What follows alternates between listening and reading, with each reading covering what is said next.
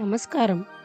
దాసుభాషితం అధికారిక podcast channel కథలు కబుర్లకు స్వాగతం. సమర్పిస్తున్న నేను మీనా యోగీశ్వర్. ఈ వారం విడుదలల గురించి మాట్లాడుకుంటున్నాం. తెలుగు వారందరూ తెలుసుకోవాల్సిన విదుషీమణి. ప్రేమలేఖలు కథా సంపుటి విడుదల.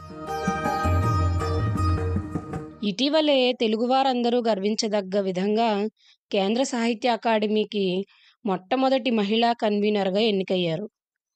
ప్రముఖ రచయిత్రి విమర్శకురాలు వీణా విద్వాంసురాలు పాత్రికేయురాలు అయిన ఆ బహుముఖ రంగాల విదుషీమణి గురించి తెలుగువారైన వారందరూ తెలుసుకుని తీరాల్సిందే. ఆమె ఎవరో ఈ మాంటాజ్ షాట్లతో మీకే తెలిసిపోతుందో ఆఖరికి నేను పేరు రివీల్ చేశాక తెలుస్తుందో చూద్దామా?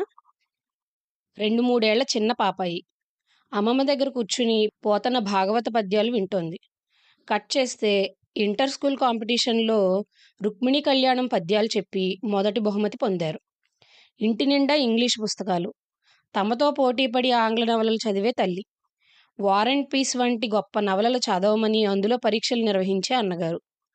కొన్నేళ్ళు ముందుకు వస్తే భారతీయ సాహిత్యంలోనే మకుటాయమానం అనదగ్గ మాల్గుడి డేస్ గుల్జార్ కథలు వంటి వాటిని తెలుగులోకి అనువదించడమే కాక narrative technique in Telugu novel అనే విమర్శ గ్రంథం ఆంగ్లంలో రాసి తెలుగు సాహిత్య లోతుపాతుల్ని ఇతర భాషలకు పరిచయం చేశారు. తరువాతి కాలంలో ఒక ప్రఖ్యాత విశ్వవిద్యాలయంలో తులనాత్మక పరిశీలన విభాగంలో ఎందరో పిహెచ్డి విద్యార్థులను తీర్చిదిద్దే ఆచార్య పదవిని చేపట్టారు. తన శిష్యులతో గొప్ప గొప్ప సాహితీ పరిశోధనలు చేయించారు. మూడేళ్ళ ఆ పాప రేడియోలో రఫీ పాట రాగానే రేడియోను గాఢంగా హత్తుకునేది. వెన్నెల రాత్రుల్లో తండ్రితో కలిసి రకరకాల పలహారాలు తింటూ పంకజ్ మల్లిక్ కేఎల్ సైగల్ వంటి గొప్ప గాయకుల పాటలు వినేది.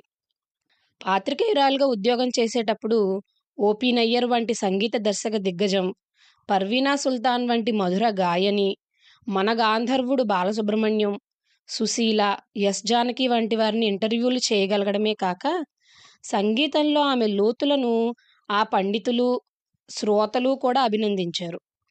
రఫీపై ప్రేమతో రఫీకి ఒక ప్రేమపత్రం అనే పుస్తకం రాశారు.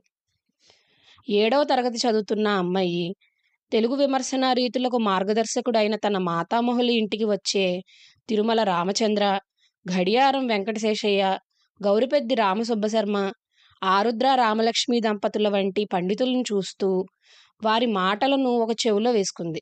Doctor C. Narayana Reddy G V Subrahmanyam Nayani Krishnakumari Biruduraju Ramaraju వంటి సాహిత్య దిగ్గజాల దగ్గర శిష్యరకం చేసే అవకాశం పొందారు. ఎన్నో సాహితీ వ్యాసాలు ఉపన్యాసాలు విశ్లేషణలు విమర్శలు చేసి తెలుగు సాహిత్యంలో మహిళా విమర్శకుల పట్టిక రాస్తే మొదటి మూడు పేర్లలో ఒకటి అవదగ్గ కృషి చేశారు. మాతామహులు సుప్రసిద్ధ కర్ణాటక సంగీత విద్వాంసులు మాత్రమే కాక అన్నమయ్య కీర్తనలను స్వరపరిచి తెలుగువారికి గొప్ప కీర్తనా సంపదను తిరిగి అందించినవారు. స్వయంగా వాగ్గేయకారులు వీణా విద్వాంసులు. తల్లి గొప్ప గాయని వీణా విద్వాంసురాలు. అన్నగారు ఈల కళాకారుడు.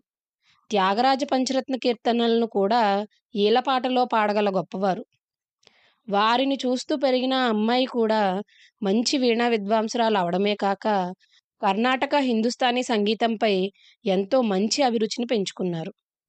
ఆయా పద్ధతుల్లోని అనేక రాగాలను ఎలా ఆస్వాదించాలో తెలిసిన ఆల్కెమిస్ట్ అనదగ్గ గొప్ప శ్రోత అయ్యారు. మేనమామ భార్య అనారోగ్యం కారణంగా ఆమెకు నవల చదివి వినిపించడంతో తెలుగు సాహిత్య పఠనం ప్రారంభించిందా చిన్నారి. పెద్దయ్యే కొద్దీ ఆ సాహితీ ప్రేమ ఎదిగి తెలుగు నవలలపై పిహెచ్డి చేయడంతో మొదలుపెట్టి సాంఘిక నవలల్లో కథన శిల్పం అనే పుస్తకం రాయడం. కేవలం పాటలు మాత్రమే ప్రసారం చేసే ఒక రేడియో ఛానల్లో భావవీచికలు పేరుతో ప్రపంచ సాహిత్యాన్ని అందులోని లోతుపాతులను తెలుగు శ్రోతలకు అందించే అంతగా సాహిత్యంపై మమకారాన్ని పెంచుకున్నారు. ఇప్పటికే చాలామంది ఆమె ఎవరో కనిపెట్టేసి ఉంటారు. దాసుభాషితం పురిటి దశలో ఉన్నప్పటి నుంచే తన సాహిత్య సంగీత సినిమా రచయితల కవుల పరిచయ ఆడియోలు ఇంటర్వ్యూలనే జీవనాధారాన్ని అందించి ఈనాడు ఇంత పరిపుష్టంగా తయారవడానికి మూలమైన ఆ మాతృమూర్తి డాక్టర్ సి. మృణాళిని గారు.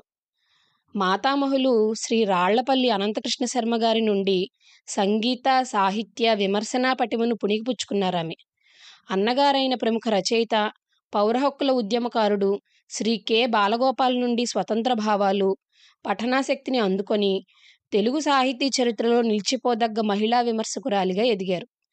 ఇలా చెప్పుకుంటూ పోతే వచ్చే వారం కూడా ఆమెపైనే వ్యాసం రాయాలి. అన్ని పుస్తకాలు రాశారు అన్ని అవార్డులు సంపాదించారు. ముఖ్యంగా జాతీయ స్థాయిలో తెలుగు సాహిత్యాన్ని ప్రాతినిధ్యం వహించి కీర్తి గడించారు. అలాంటి మన మృణాళిని గారు రాసిన ప్రేమలేఖలు కథా సంపుటి ఈ వారం విడుదలవుతోంది. ఎక్కువ శాతం నాన్ ఫిక్షన్ సాహిత్యం రాసిన వారు కాల్పనిక సాహిత్యం రాయాలంటే చాలా కష్టం. అందులోనూ అంతటి విమర్శకురాలు తను రాసే ప్రతి పదాన్ని వాక్యాన్ని తానే విమర్శిస్తుంటే ఆ సాహిత్యం ముందుకు వెళ్ళడం ఎంత కష్టమో చెప్పనవసరం లేదు. అనవసరమైనవి రాసేటప్పుడు ఎడిట్ చేయబడి అద్భుతమైన సారం మనకు అందుతుంది అనడంలో సందేహం లేదు కదా! ఈ కథల గురించి ఇంతకన్నా చెప్పడం కష్టం. విని మీరే చెబుతారు ఎంత అమృతతుల్యంగా ఉన్నాయో. ఇవండి ఈ వారం కథలు కబుర్లు. వచ్చే వారం కథలు కబుర్లతో మళ్ళీ మిమ్మల్ని కలుసుకుంటాను. ఇట్లు మీ మీనా యోగీశ్వర్.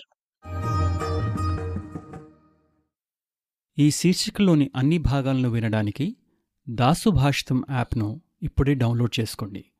లింకు డిస్క్రిప్షన్లో ఉంది. सुभाषितम्।